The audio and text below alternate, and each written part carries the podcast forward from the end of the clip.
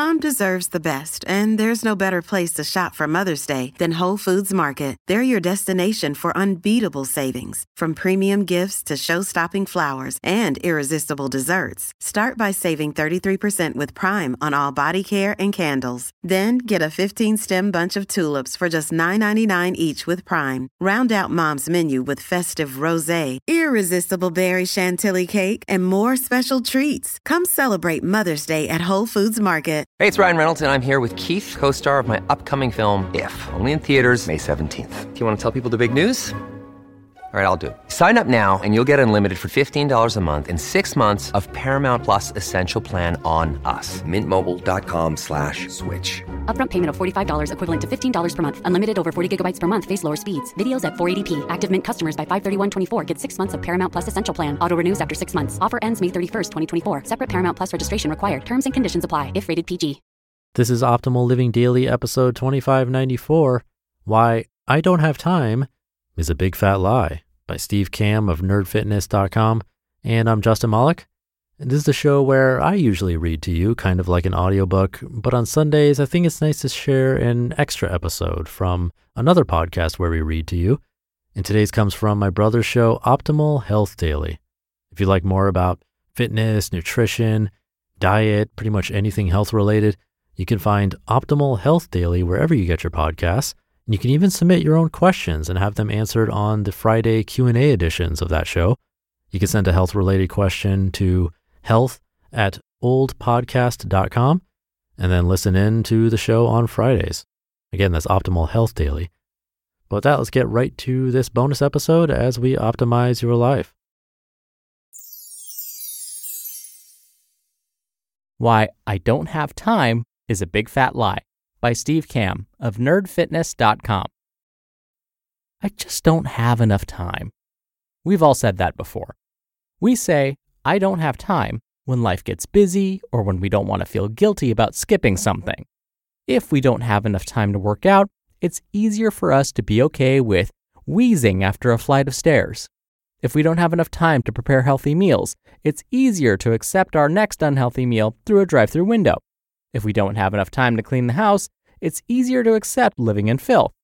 If we don't have time to apply for new jobs and make new connections, it's easier to accept staying in a dead end job.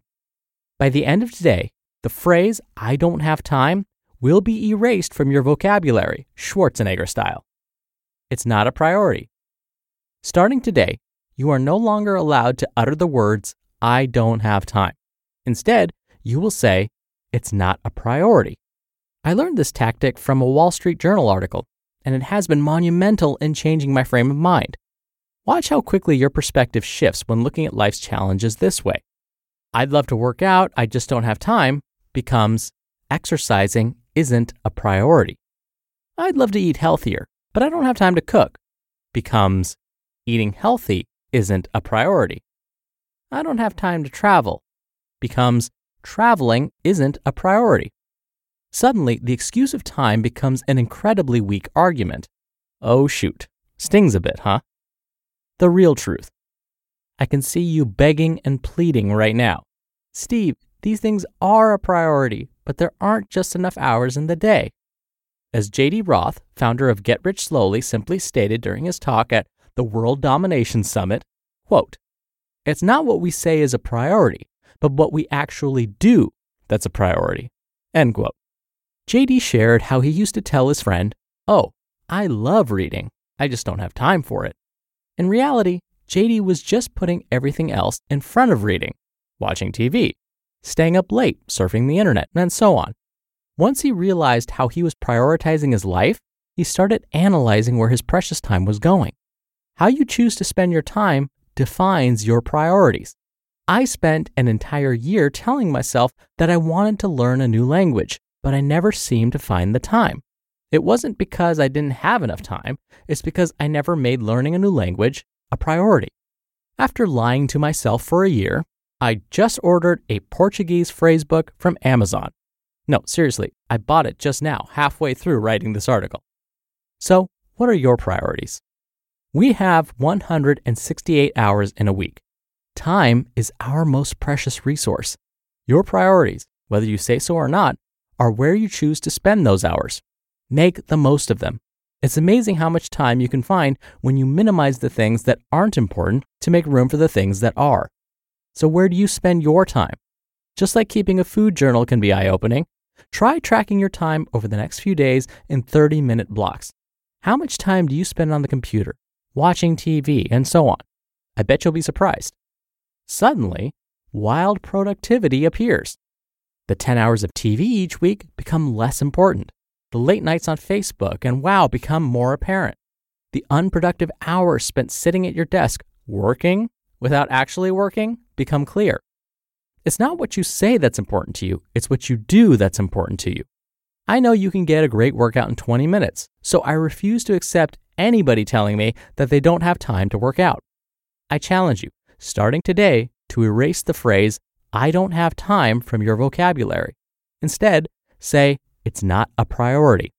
And then decide what you actually want your priorities to be. Now, if you'll excuse me, I have some Portuguese to learn.